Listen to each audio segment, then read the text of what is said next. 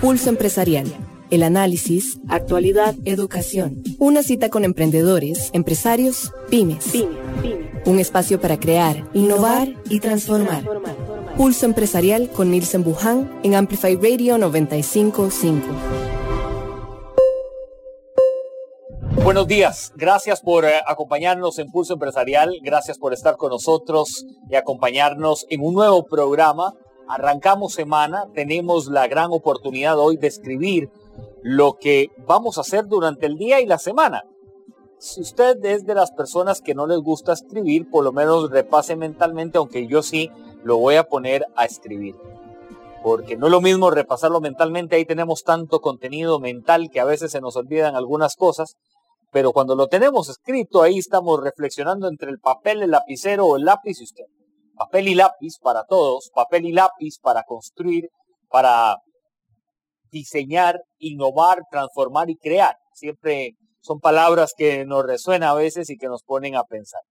Gracias por estar con nosotros en Pulso Empresarial. Presentamos nuestras plataformas digitales en este momento.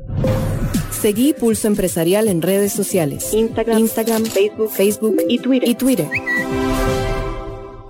Nos siguen los domingos a las 4 de la tarde en Canal 8 Multimedios. Tenemos nuestro programa de Pulso Empresarial. Hemos eh, dado un viraje con un contenido que a cada uno de ustedes eh, les va a tomar el análisis, la discusión, la conversación sobre temáticas que afectan al empresario, al emprendedor, la vida del ser humano, con enfoques de especialistas muy interesantes de diferentes sectores. Así que el domingo a las 4 de la tarde en Canal 8 Multimedios los espero para que nos acompañen.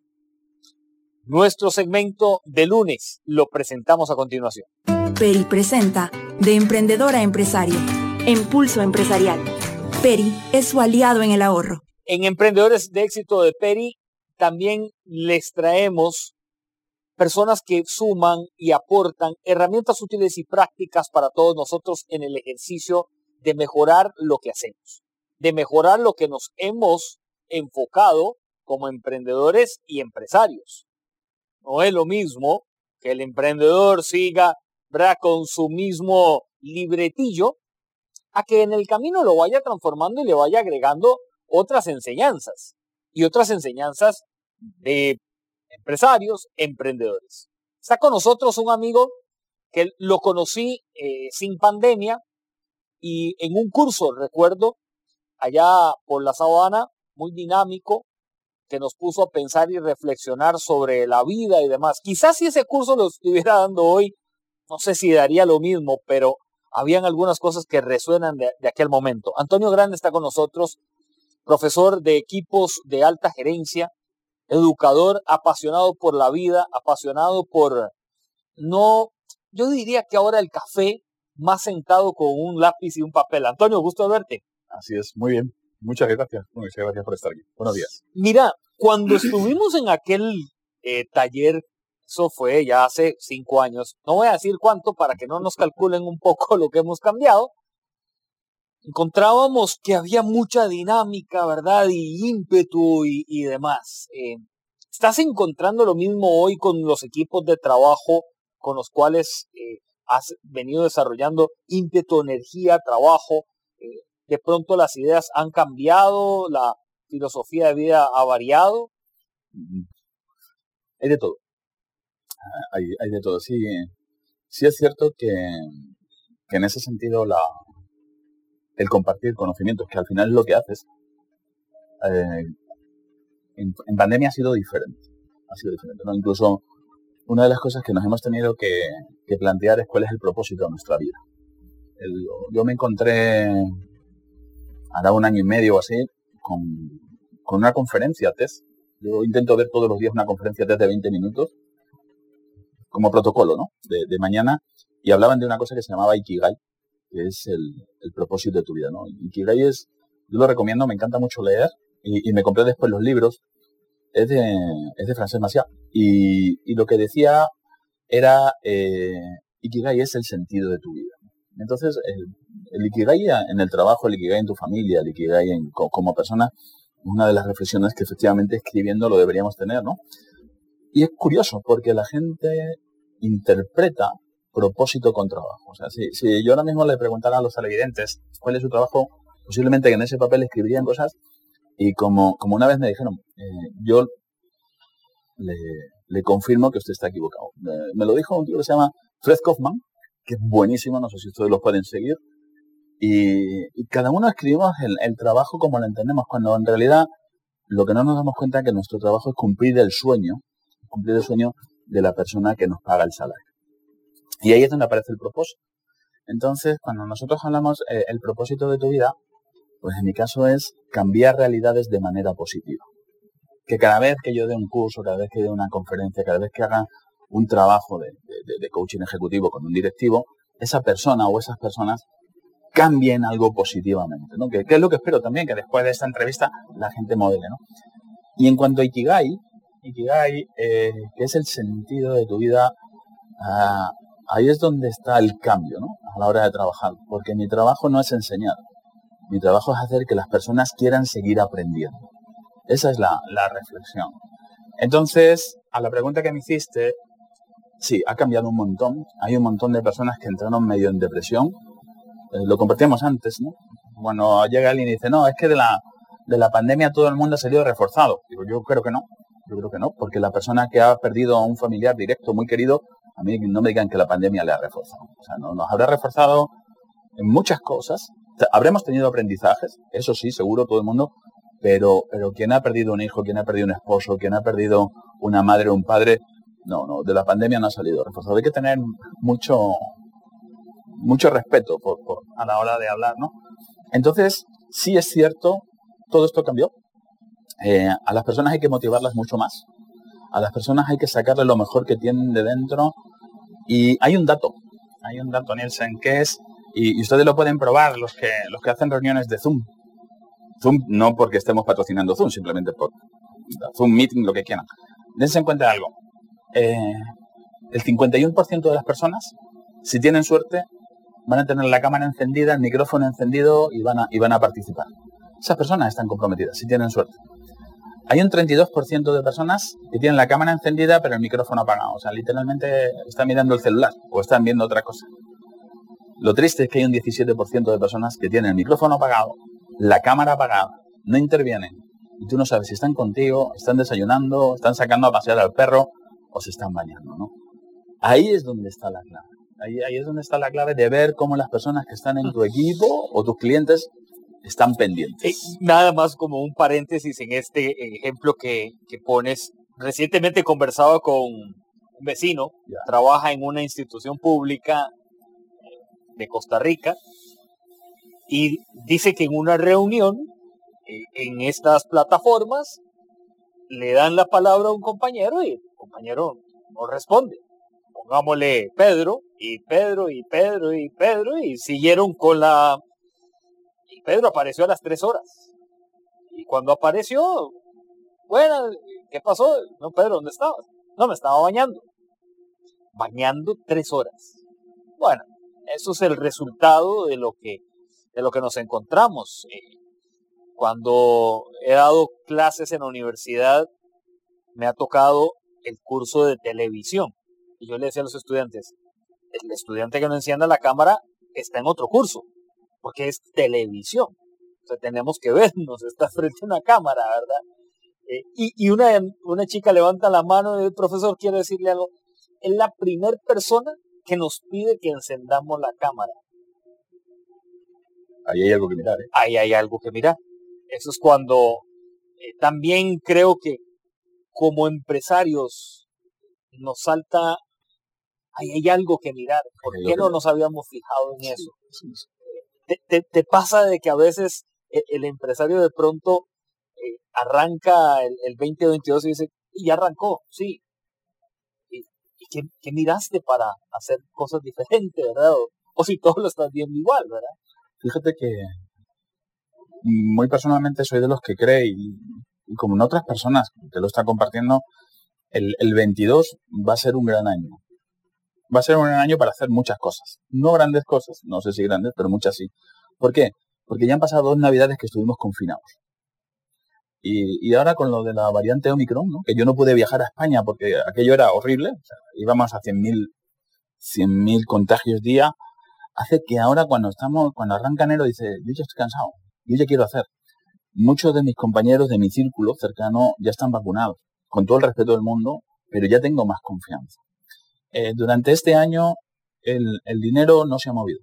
Y eso sí es importante. O sea, sigue habiendo la misma cantidad de dinero en el planeta, quizá incluso algo más, pero no se ha movido. Y ese dinero ahora se va a mover.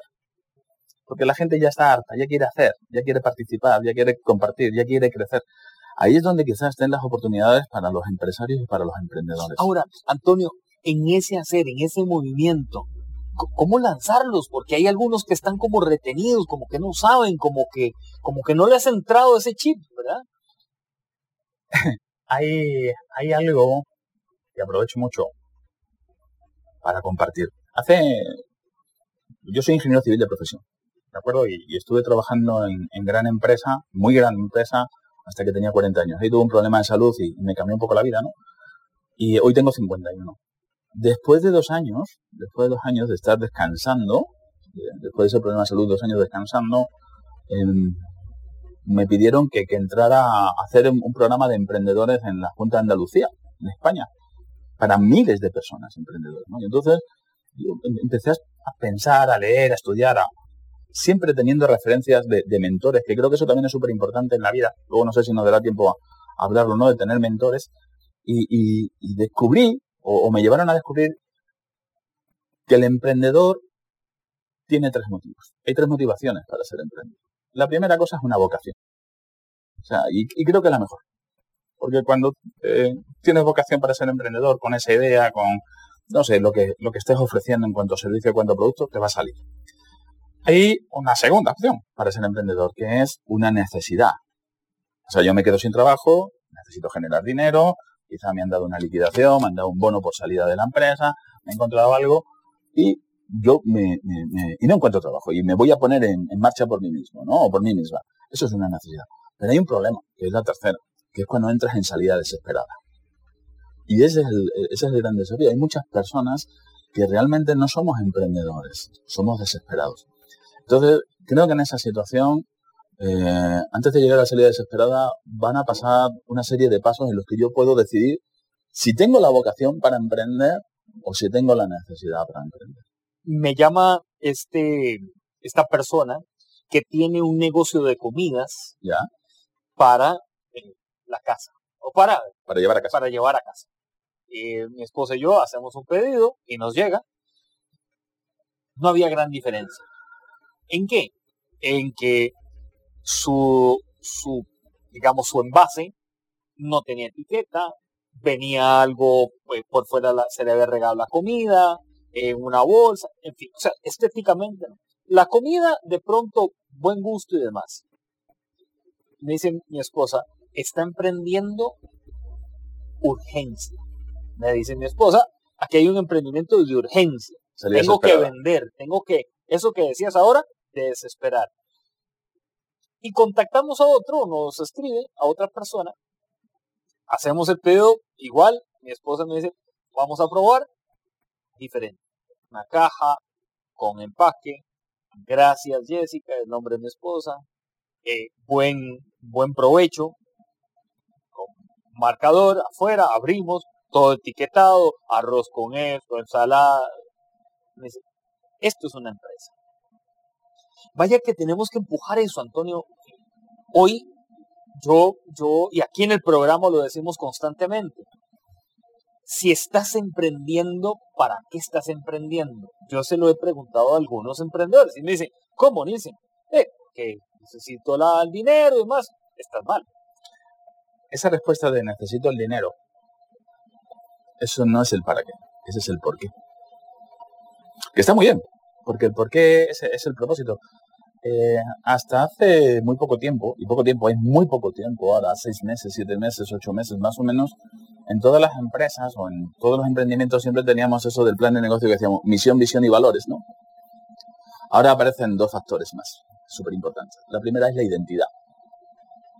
Desde la identidad, de, de entender quién soy, qué es lo que estoy buscando y qué ofrezco, voy a pasar a la misión qué hago, cómo lo hago y para qué lo hago.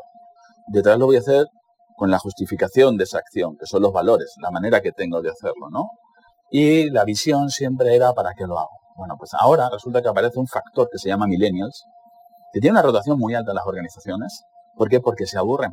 ¿A qué se debe ese aburrimiento? Se deben a que no saben el por qué tengo yo que ir a trabajar cada día. Y ese es el propósito.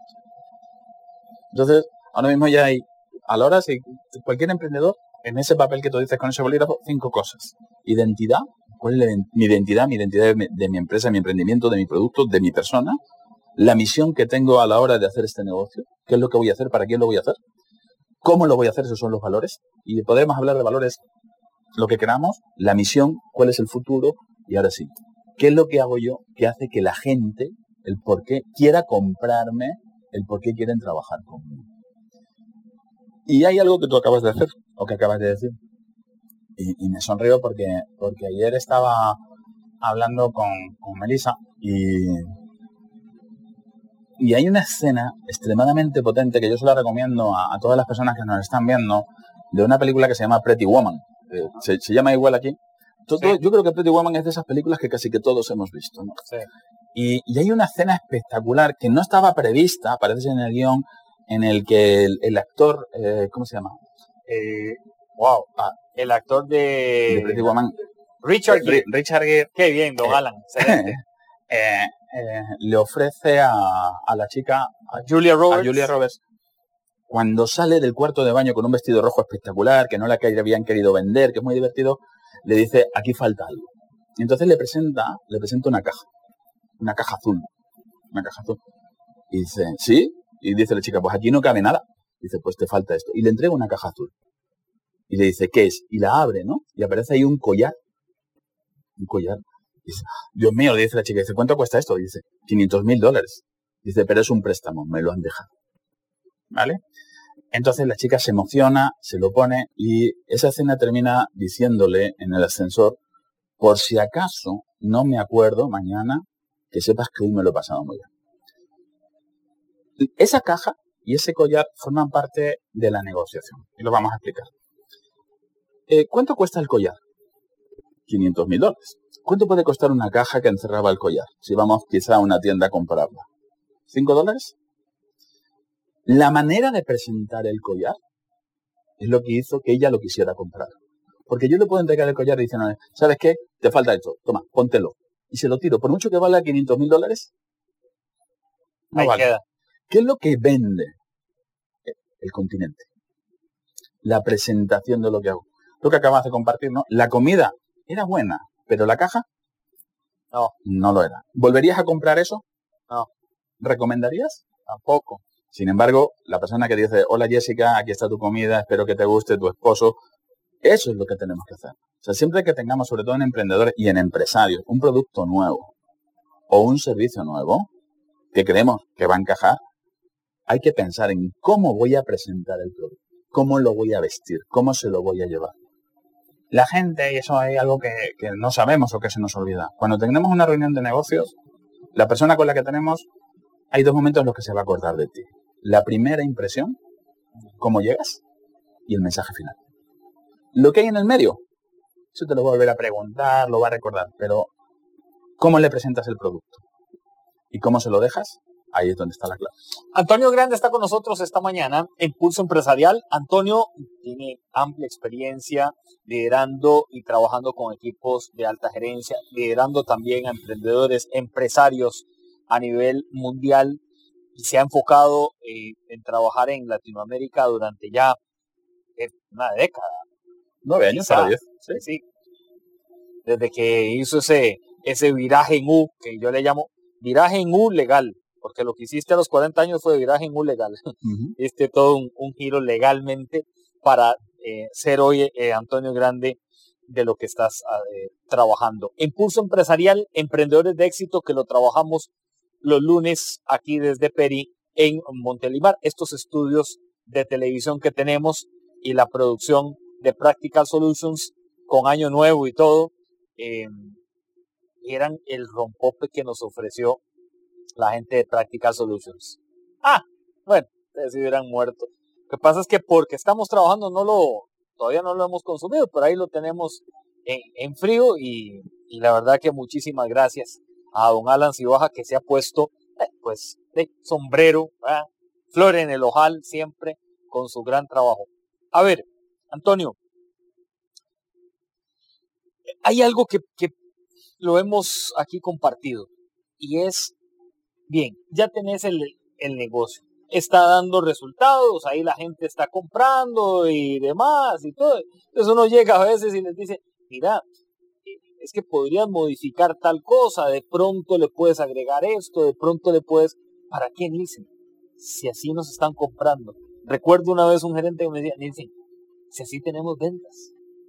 No, no, yo di, sí, y se lo dije a esa persona. Yo le comento de la parte externa, o sea, estamos aquí en una sesión, pero de la parte externa de lo que estamos, me parece que a veces es, yo creo que eso es complicarnos más, me dice esa persona complicarnos más. Y eso a mí me quedó sonando y yo decía, entonces no te querés salir de la bendita zona de confort, querés ahí. Y cuando vienen las tormentas, ahí es donde levantar la mano en SOS decir, Help. ayúdame. Antes de que nos llegue ese SOS, ¿qué podríamos aplicar, Antonio, hoy en función también de ese ser humano que decías, ya está desesperado, ya quiere salir, ya es multigeneracional. Mira, es, se podría mirar como desde dos puntos de vista. Uno es, siempre, siempre, yo entiendo, entiendo que el, empresario, incluso, sobre todo el empresario, el, emprendedor hay veces que se nos viene abajo, pero el empresario es esa persona que tiene más ilusión por mañana que penas por lo de ayer. Entonces, desde esa ilusión, el empresario siempre va buscando cosas nuevas siempre va mirando qué es lo que está haciendo el mercado, qué es lo que está haciendo la competencia. Ahí, ahí viene la segunda parte, que viene la parte oscura. Para la gente que, quiera mirar, hay una cosa que se llama sesgo de supervivencia. No sé si has oído alguna vez hablar de él. Sesgo de supervivencia. Sesgo de supervivencia. Yo les, propongo que ustedes lo busquen en internet, hay unos vídeos espectaculares. Y, y, en resumen, lo que te dice es que, bueno, la historia es bonita, porque en la, en la Segunda Guerra Mundial los americanos veían que perdían muchos aviones de combate mandaban aviones en la Segunda Guerra Mundial contra los enemigos y, perdían muchos aviones de combate. Y entonces ellos, los aviones cuando regresaban, veían donde tenían los impactos de balas y reforzaban, y reforzaban, ¿no? Los, reforzaban. Y, cuanto más reforzaban, más aviones perdían. Más. El problema no era perder aviones, porque los americanos podían fabricar aviones los que quisieran. Porque la guerra no se estaba librando en Estados Unidos, la guerra se estaba librando en Europa y, en Asia, ¿no? Pero sí tenían un problemita, era que no tenían pilotos. Claro, avión que no volvía, pilotos que ya no tenían. Eh, y entonces calculaban, calculaban y no daban con la solución. Hasta que encuentran, creo que era un, matemático húngaro que había huido de Europa, de la Segunda Guerra Mundial, de allá, porque era judío y los nazis lo querían matar.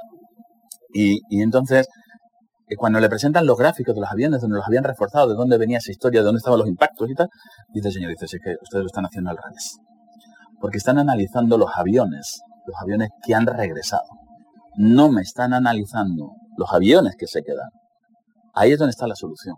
¿Dónde impactaron? ¿Dónde impactaron las balas, las bombas, los, cañones, los cañonazos en esos aviones que hicieron que no regresaran? Entonces, eso es lo que se llama sello de superviviente. ¿Qué es lo que sucede cuando nos vamos al mundo empresarial? Todo el mundo va buscando siempre aquellos empresarios, aquellas empresas que tuvieron éxito, para replicar lo que hicieron. Cuando en realidad habría que buscar los 80.000 que fracasaron y no llegaron, entrevistarles, acercarse a ellos y decirles, oye, ¿dónde metiste la pata? ¿Dónde te equivocaste? ¿Cuál fue el momento en el que giraste a la derecha en vez de girar hacia la izquierda e hizo que tu negocio, que parecía que iba bien, no llegara? Entonces, todo el mundo queremos ser Maluma. Todo el mundo queremos ser Marc Anthony cuando cantamos y hacemos karaoke, ¿no? Lo que tendríamos que mirar es a los otros 100.000 que no llegan a ser Maluma ni a ser eh, Marc Anthony, ¿no? Eso se llama sesgo de supervivencia. Entonces, creo que eso también es muy importante para los emprendedores y para los empresarios que ahora quieren sacar productos nuevos. Tu idea, no pienses, no, sería súper, no sé, egocéntrico pensar que a mí se me ocurrió primero. Piensa en quién se le ocurrió antes, piensa quién lo hizo antes, dónde fracasó, localízalo, localízalo y pregúntale, oye, ¿qué hiciste tú que yo no tengo que hacer? Eso se llama sesgo de supervivencia. Y ahí de nuevo entran los mentores. Y ahí entran nuevos mentores. Simon Sinek. Simon Sinek con El Círculo Dorado, el mejor libro que hay de liderazgo. Los líderes comen al final. Dice Simon Sinek en una entrevista que le hacen a Simon Sinek. ¿Tienes mentores? Y le dice Simon Sinek al periodista, te voy a contar una historia de eso. Si yo no tenía mentores y siempre había querido conocer a una persona para decirle que si podía ser mi amigo. Dice Simon Sinek. Ah, le dice el periodista, ¿quién, ¿quién es esa persona? Da el nombre, ahorita no recuerdo, creo que era un Arthur. Y lo busqué, lo conseguí y me atendió. Y estábamos conversando de temas varios y al final le dice Simon Sinek, eh, ¿podemos ser amigos?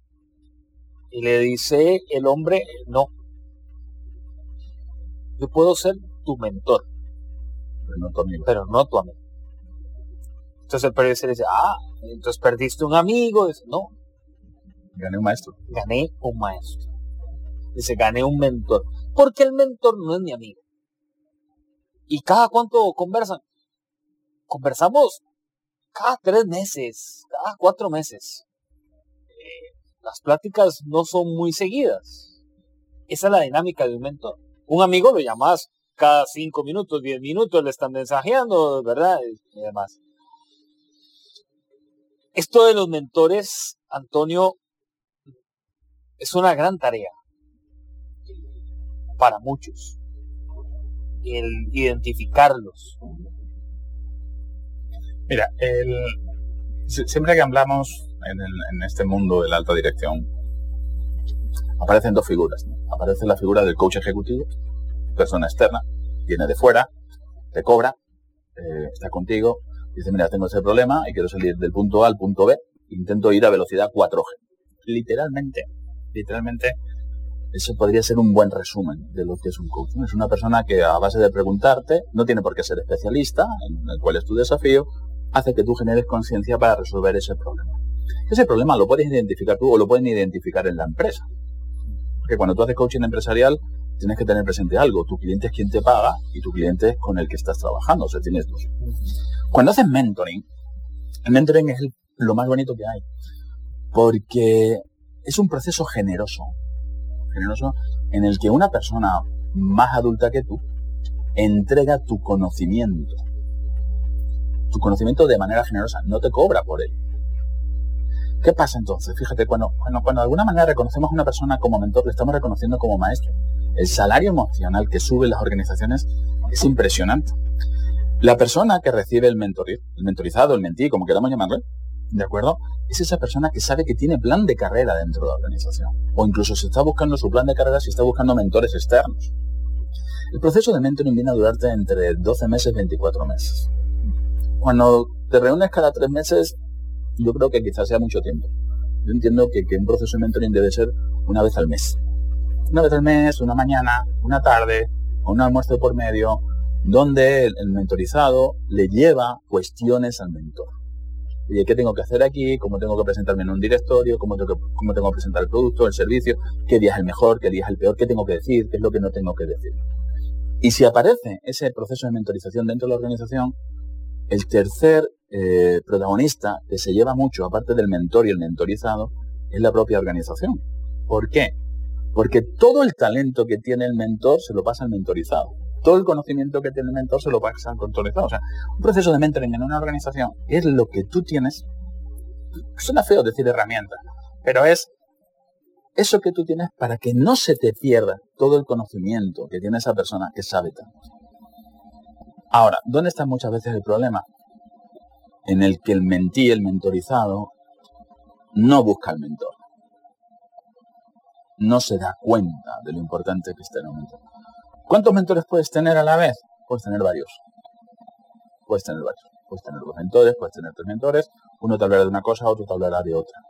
Pero lo que quizás no deberías nunca es ir a confrontar lo que un mentor te dice con otro. Y en el proceso de mentoring es un proceso que va a largo plazo, pero se puede terminar cuando los dos quieren.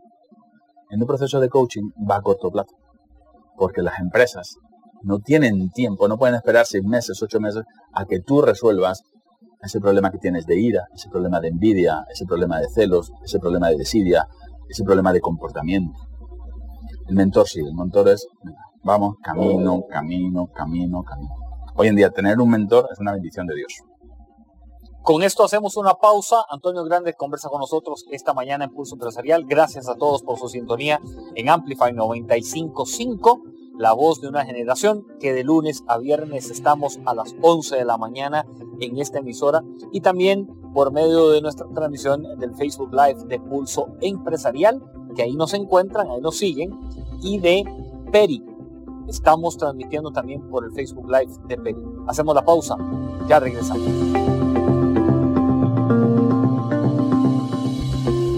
Una pausa. En instantes regresamos con Pulso Empresarial, por Amplify Radio 955. Hace tus transacciones sin salir de casa y de una manera segura utilizando nuestros canales digitales. Visita nuestra página www.copeande1.com o descarga nuestra app de Copeande en, línea. en línea. En Copeande estamos uno a uno con vos. En Peri creemos que el fruto del trabajo es el mejor de los tesoros. Apoyamos a la pequeña y mediana empresa. Conecte su negocio contigo Business. Contrate 200 megas más televisión HD por solo 38,900 colones. Llame hoy mismo al 800 00 pymes o visite tigobusiness.cr. Ciudad Caníbal no te dice qué pensar de la realidad, pero te acompaña a atravesarla. Entrevistas, actualidad, debate, humor y más. En vivo por Amplify Radio, los lunes y jueves de 1 a 3 de la tarde. Ciudad Caníbal, un programa hecho con el respeto y la seriedad que la actualidad merece. Ciudad Caníbal. Enlazate a la frecuencia 955, una radio viva, llena de música y cultura. Para gente como vos y como nosotros. Amplificamos tu mundo. Amplify Radio la voz de una generación. Escuchás Pulso Empresarial con Nielsen Buján por Amplify Radio 955. Pulso Empresarial. Pulso Empresarial. Regresamos con todos ustedes en Pulso Empresarial. Gracias por acompañarnos en la transmisión que tenemos del Facebook Live de Pulso Empresarial y también de Peri, que los eh, lunes trabajamos Emprendedores de Éxito de Peri, de Emprendedor a Empresario. Antonio Grande con nosotros, profesor de alta gerencia liderando también a estudiantes eh, de toda Latinoamérica, que son ejecutivos, empresarios, emprendedores, de todo, o sea, una gama muy amplia. Son personas. Son personas. Guiándolos. Estábamos hablando de la mentoría. Voy a saltar a algo. Y, y lo, que, lo que decíamos. El talento. Antonio, es que hay personas que emprenden porque dicen, sos bueno preparando pizza. Me encanta cuando llegamos a la casa, nos preparas una pizza con esto. ¿Por qué no te pones una pizzería? Empieza la persona, y eso me, me ha pasado en algunos casos, y se pone su restaurante de pizza o su ventana o ya modifica la cocina de la casa. A los tres meses el tipo o la, o la persona explota. No, no, prefiero seguir atendiendo a Antonio Danielsen con una pizza y una copa de vino y ya no más. Es que a veces no el hecho de que seamos talentosos para algo significa que podemos ser empresarios. Bueno, a ver, la, la primera cosa que hay que identificar siempre, creo, es si esa idea de negocio que tú tienes realmente, realmente va a ser aceptada por tus posibles clientes. Y, me gusta mucho el, ejemplo de las pizzas, ¿no? Yo te iba, yo me acuerdo de, de que hace eso, cuando empecé a hacer el programa de emprendedores en, España, ¿no?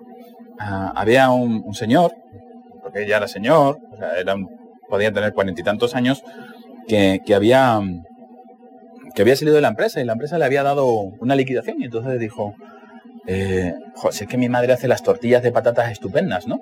Las tortillas de patatas estupendas y en Málaga, que era donde yo vivía en aquella época, pues, pues todo el mundo por la mañana desayunaba un, bocadillito pequeño, un sanguchito pequeño de tortilla de patatas, ¿no? Entonces se queda con un bar, un bar que estaba de traspaso, y, pone a, su madre a hacer las tortillas de patatas y dice, bueno, voy a contratar a mi cuñada y voy a contratar a mi hermano pequeño para que me ayuden en el bar y tal, ¿no? Y efectivamente se arruinó. ¿Por qué? Porque las tortillas de patata que hacía su madre le gustaban a él. Las tortillas de patata que hacía su madre le gustaban a él. Y la señora ya era mayor. La señora no estaba para hacer tortillas de patata constantemente. Con lo cual había alguna que la hacía o muy temprano por la mañana o incluso el día anterior. Con lo cual la tortilla de patata ya no funcionaba. La cuñada, de acuerdo, eh, no tenía el talento para estar detrás de, de la caja registradora. O no quería, o no sabía, o no podía, o estaba otra cosa. Y su hermano pequeño, pues no quería trabajar gratis. Entonces, cuando nosotros hagamos ese emprendimiento, vamos a decir, oye, lo que yo realmente voy a ofrecer, ¿no será que solamente me gusta a mí? ¿O no será que solamente le gusta a mi familia? Creo que una de las cosas que tenemos que estar muy pendientes cuando emprendemos es a quién le ofrecemos inicialmente nuestro producto o nuestro servicio. No se lo ofrezcas nunca a tu familia. Tu familia siempre va a hablar bien de ti. Y tu madre, la primera que va a hablar bien de ti. Nunca te va a decir, hijo, no, esto no está bueno. Búscate personas ajenas a ti, a poder ser que ni siquiera conozcas, que ni siquiera sean amigos tuyos. ¿De acuerdo? Y prueba, prueba si les gusta o no les gusta. O sea, prueba error, prueba error. Y desde luego lo que tú muy bien dices, hay gente que no tiene talento. Hay gente que no tiene talento. Yo, yo lo cuento muchas veces. Cuando yo tenía 11 años, en, Cáceres, donde yo nací, se puso de moda que todos los niños teníamos que tomar, tocar un instrumento musical. Ah, sí. No sé si eso te acuerdas. Sí, aquí, aquí, pasaba lo mismo. Y, mi madre se empeñó en que yo tenía que, tocar el, piano, el, piano, piano, ¿no? Y, gracias a Dios, Dios le dio la inteligencia de alquilar un órgano eléctrico. y, contrató a un profesor particular para mí. Y yo no tengo oído para tocar el tambor, o sea, yo soy capaz de desafinar panderetas. Y durante dos meses el profesor venía a mi casa y mi madre no se daba cuenta que estaba fastidiando dos personas. ¿A quién estaba fastidiando?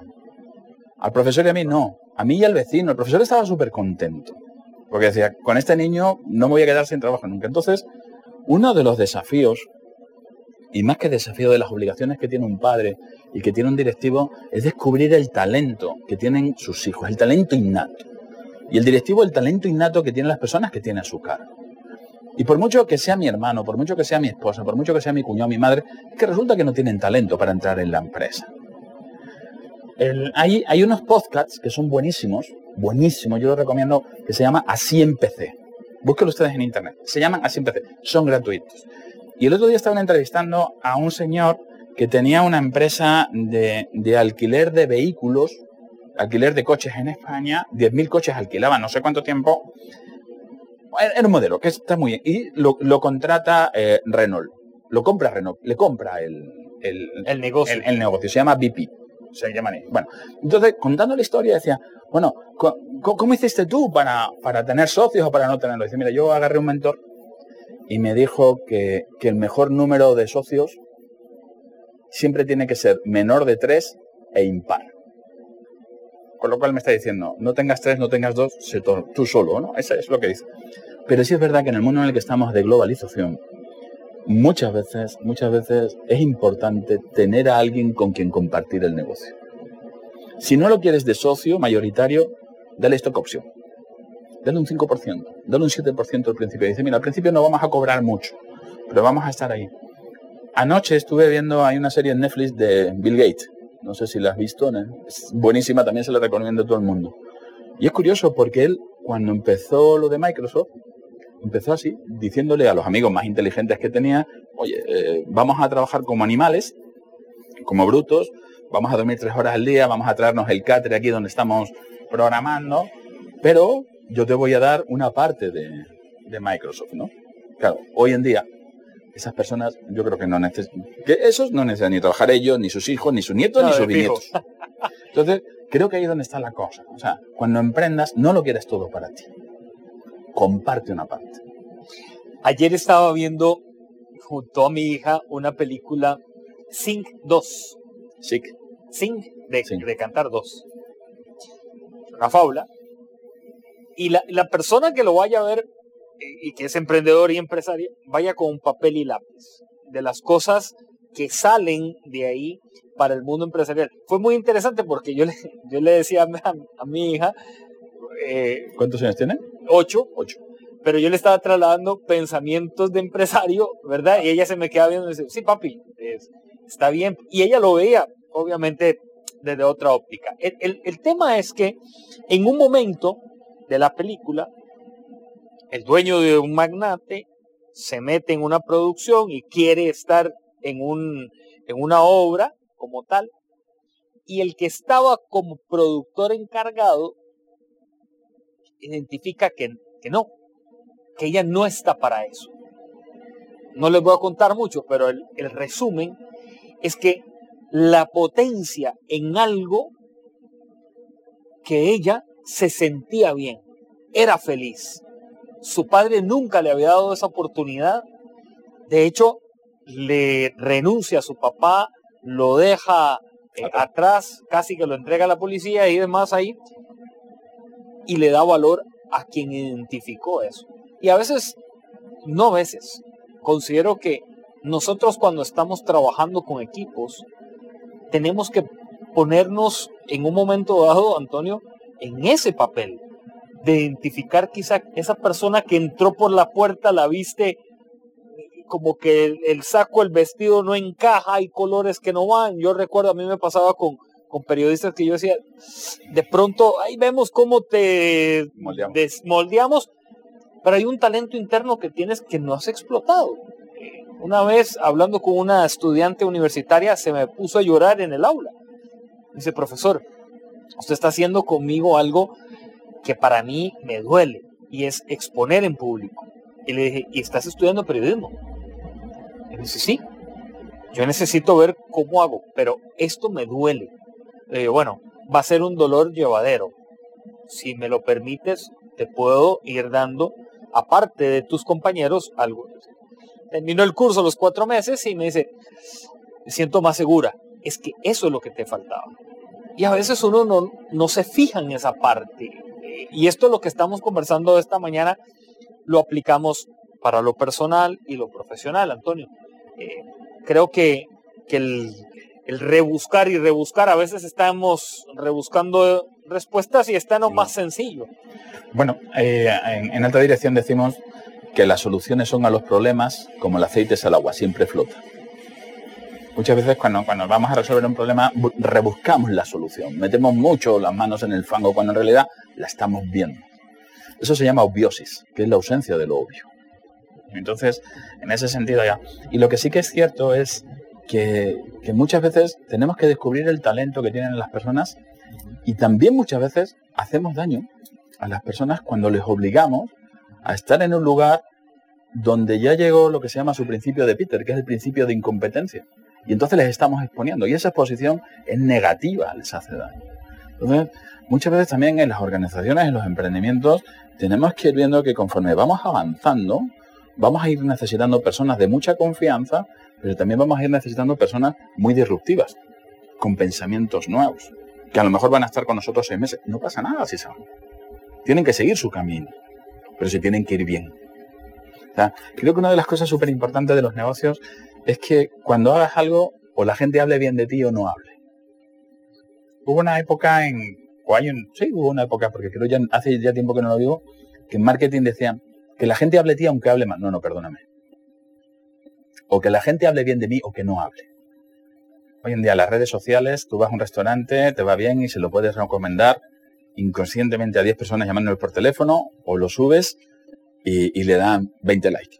Pero como tú vayas a un sitio y te traten mal y lo, y lo, y lo subas a redes, te lo ven los 35.000 que tienes en LinkedIn, los 20.000 que tienes en Facebook y los 60.000 que tienes en, en Instagram. ¿no? Entonces, ojo con eso, ojo con maltratar, ojo con no hacer las cosas.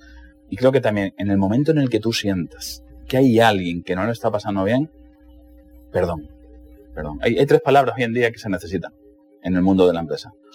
Perdón, perdóname si te he ofendido, por favor ayúdame y gracias por haberme ayudado. Esas son las tres claves. Y eso va mucho de la mano de la compasión. La compasión es una de las competencias que hoy en día se está buscando mucho en las organizaciones. La compasión es ese amor que tiene una madre por un hijo. O sea, ¿cómo trato yo a, la gente que está en, conmigo? ¿no? Porque hay mucha gente que hablamos de inteligencia emocional. Y, siempre cuando hacemos un curso de inteligencia emocional es inteligencia emocional eh, cognitiva, o sea, el aprendizaje. Ah, pues mira, hay una serie de, emociones, la alegría, la pena, la tristeza. está la, inteligencia emocional, que es me doy cuenta de lo que te está pasando y soy capaz de sentirlo, ¿de acuerdo? Pero ahora existe otra cosa, que es la preocupación empática. Y la preocupación empática es, soy consciente de lo que te está pasando y voy a trabajar para bajar el grado de dolor que tienes. Y hay gente que eso se le olvida. Hoy en día el líder, el líder que nosotros necesitamos, es ese que tiene preocupación empática, que controla muy bien la, empatía cognitiva, la inteligencia cognitiva, la empatía social, la inteligencia social, pero que se tiene que preocupar muy mucho de, oye, ¿cómo estás? ¿Cómo está tu mamá? ¿Cómo está tu papá? Eh, en casa, eh, cuando hace un año que no sabíamos lo que nos pasaba, ¿tienes medicamentos? ¿Tienes comida? Eh, ¿Tienes alcohol? La pregunta es, ¿cuántos de nosotros hemos recibido ese tipo de llamadas para preguntarnos si teníamos cubiertas esas necesidades? Hay muchos diremos, no, ninguna. Ahora viene la segunda pregunta. ¿Cuántas llamadas hiciste tú para preguntarle a los demás si tenían comida, si tenían alimentos, si estaban bien, si tenían alcohol o si se habían hecho la, la PCR, ¿no? Creo que en ese sentido el, mundo del emprendedor y el mundo del empresario va a triunfar siempre y cuando tengan esa preocupación empática, siempre y cuando se preocupen por los demás. Sí, aquí me salta dos ejemplos. Uno que estabas mencionando de, de, lo del talento. Recuerdo en una oportunidad en una empresa que hacía distribución para una cadena grande de supermercados y, también de eh, alimentos eh, para otros países. Cuando yo llegué al, a la bodega, había un, camión grande, se baja una persona y me saluda y empezamos a, a dialogar ahí, una conversación casual. Y me dice, usted sabe que yo soy ingeniero, realmente. Yo manejo camión, pero lo mío es la ingeniería. Y aquí hay varias recomendaciones que yo podría hacer, pero no sé a quién hacérselas. Bueno, yo, yo voy para la, con el gerente. Ah, no, no, no, no, porque el tipo es... pero, pero ustedes sí, sí conocen. Dice, sí, sí, hay algunos procesos, a nosotros esto. Y bueno, y ahí quedó. Y ya yo en la reunión hice el comentario Recuerdo el rostro de sorpresa, como diciendo, no, seguro es cualquier persona. Y a, los, a las semanas que tenía que regresar, eh, ya no, o sea, la persona que me atiende me dice, es que lo esperan en esa oficina. Y cuando entré, estaba ese ingeniero. Dice, dice, don Ilse, yo quiero agradecerle. no, no, agradecerle no. ¿Qué pasó? Eh, ¿Aquí qué es? No, no, no. Ya yo no soy chofer de, camión. El gerente vino y me, buscó. Y hemos venido en reuniones y conversaciones y yo les hice un plan y esto y lo otro. ¿eh? Y ahora estoy trabajando para el área operativa y digo, qué bueno. dice, no, es gracias a usted. Le digo, no, no, eso es usted. Usted tiene un talento para eso, usted estudió, ¿verdad? Eh, al final es identificar lo que tenemos adentro, que a veces lo vemos como ella nada más contesta, envía correos y me escribe la carta para pedir la entrevista o la reunión con el presidente de la República. Y para eso funciona. Cuando nos damos cuenta, era la innovación, era la creativa. Y lo otro que, que estabas ahora eh, compartiéndonos, creo que son las enseñanzas vivas, Antonio son las enseñanzas eh, que, que, tienen movimiento, no son inertes, o sea, no, no, son cosas que vemos ahí nada más en una fábula de TNT, ¿verdad? Que no la pintan y demás, no, es, es vivo. Eso cuando lo traemos a la empresa, cuando lo traemos al emprendimiento, decimos, así, mira, así funciona. No era un cuento de hadas, o sea, lo que venimos aquí estamos hablando en, este programa no es ahí como algo de... O funciona mejor. Eh, o funciona mejor, quizá. O funciona mejor. Entonces creo que nos podemos dar esa libertad de, démosle, a ver qué pasa. Lo que yo a veces escribo, dele, dele, gas, decimos nosotros, dele, gas. Literal, Métale, a ver qué, qué funciona. A ver qué sale. El, hay, tú lo decías antes, ¿no? El círculo de confort. Eh, eh, hay, hay, mucha gente... El, el, miedo, cuando, cuando trabajamos el miedo en las empresas, el miedo no es, muy bueno, porque el miedo surge del sentimiento. O sea, las emociones siempre surgen del sentimiento. La ira, cuando la gente tiene ira, eh, hay que identificar que la ira viene del sentimiento de la injusticia. hay algo que a mí me está pasando que es injusto y eso es lo que provoca que yo tenga cólera, ¿no? Entonces, cuando tú dices a una persona que tiene ira, lo último que le puedes decir es, quédate tranquilo, porque cuanto más le dices que tú un niño chico, cuando está en un, proceso de eso de ah, ira, de cólera, tranquilízate, el niño que hace, se eleva, ¿no? En los adultos no, por respeto ya o por educación. Entonces, ahí no hay que decirle tranquilízate, hay que decirle, oye, ¿qué es lo que te está resultando injusto? ¿Qué te está pasando que es injusto para ti? ¿Qué, te han dicho que es injusto para ti? Porque ahí es donde viene la frustración, ¿no? Pues igual que, que la ira viene el sentimiento de la injusticia, el miedo viene el sentimiento de la pérdida. Yo tengo algo que voy a perder. ¿De acuerdo? Y eso es muy bueno, porque en el mundo de la empresa el directivo tiene que tener miedo para no perder lo que tiene. Hay un miedo que es negativo, que es ese miedo de siguiente nivel que se llama pánico, porque te paraliza. A nosotros nos pagan por tomar decisiones, por resolver problemas, porque somos personas de confianza. Para eso nos pagan. Resolvemos problemas, tomamos decisiones y el miedo si te paraliza, ya no tomas decisiones. Y si no tomas decisiones, ya no resuelves problemas. Y si ya no resuelves problemas, ya no eres persona de confianza. Y ahora también porque generamos sentimiento familiar. Eso es lo que nos ha provocado, una de las cosas buenas que nos ha traído el COVID. ¿no? Entonces, cuando hay alguien que está dentro del círculo de confort, cuando trabajamos desde el coaching, desde el mentoring, la pregunta siempre es, ¿qué tienes miedo a perder? ¿Qué tienes? ¿Qué tienes que tienes miedo a perder? Cuando tú consigues trabajar, quitar ese miedo a perder, el círculo de confort ya no es círculo, ya es esfera. Entonces, ahí es donde hay que trabajar también. La gente que tenga, que tenga miedo es, no, no, el miedo es bueno. Pero me tienes que decir a qué tienes miedo. La tristeza es cuando ya lo perdí. Pero lo perdí yo. Y en la empresa aparece mucho el celo. Y los celos también son muy buenos, porque me lo van a quitar. miedo yo lo pierdo, celos me lo quitan. Entonces también lo, trabajo, ¿no?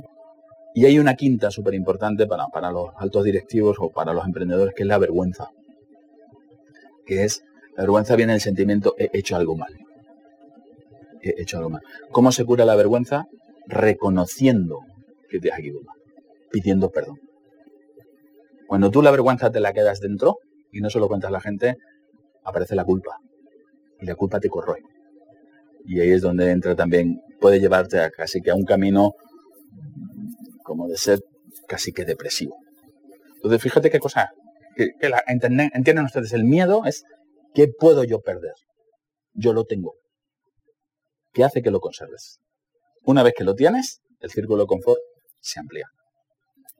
Sí, Antonio, para ir concluyendo, eh, creo que es, un, es una mezcla de, pensamientos, es una mezcla de sentimientos. Hay un, banquete frente a nosotros hoy que nos disponemos a consumir. El otro día escuchaba eh, a un, es un cantante cristiano costarricense, se llama Danilo Montero, y en una enseñanza decía, hay tanto, pero tenemos que ser inteligentes en lo que vamos a comer de lo que vamos a ir comiendo y compartiendo con los que están alrededor. ¿En función de qué digo esto? Bueno, usted puede tener mucho. ¿Qué de eso es productivo? ¿Qué de eso me nutre? Y como yo le digo a varias gente que me, me lo ha preguntado, y quite el resto. El resto, tírelo por ahí, porque no, no le está nutriendo a usted, no le está funcionando a usted.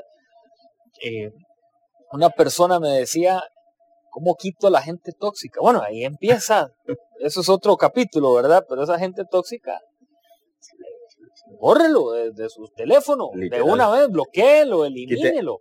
Quite, de su despacho, de su casa, cualquier objeto que le recuerde a esa persona. Eso es salud mental. Y esta película Sing, en una, en una parte es, es bien interesante eso, ¿verdad? Eh, donde van quitando lo tóxico y te quedas con el resultado magnífico, con el que vale la, la pena eh, tener, ¿verdad? Este, como bien, como bien compartes, muchas veces tenemos miedo. Yo a veces le digo a la gente, ¿miedo a qué? ¿A perder qué?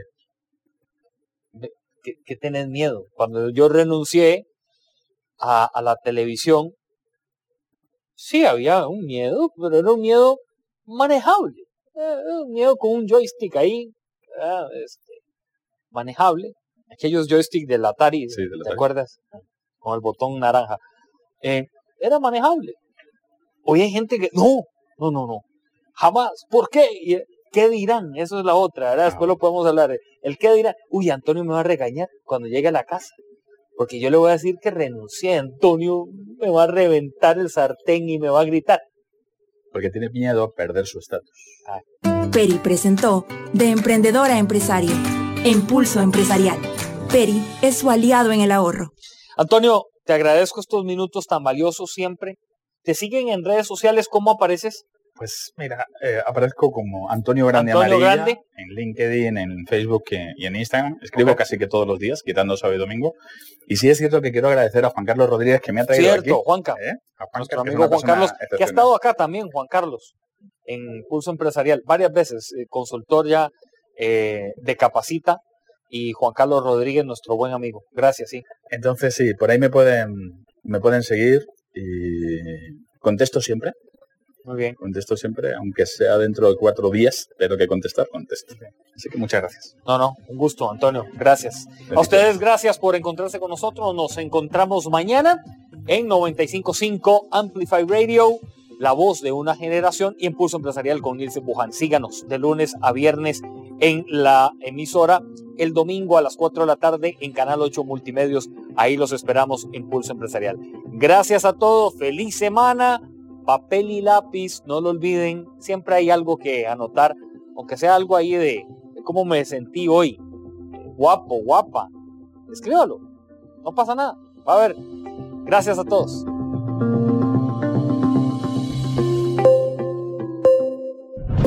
Historia diaria de experiencia, sueños, de esfuerzos, apoyos y obstáculos. Pulso empresarial con Nielsen Buján, de lunes a viernes a las 11 de la mañana, en Amplify Radio 95.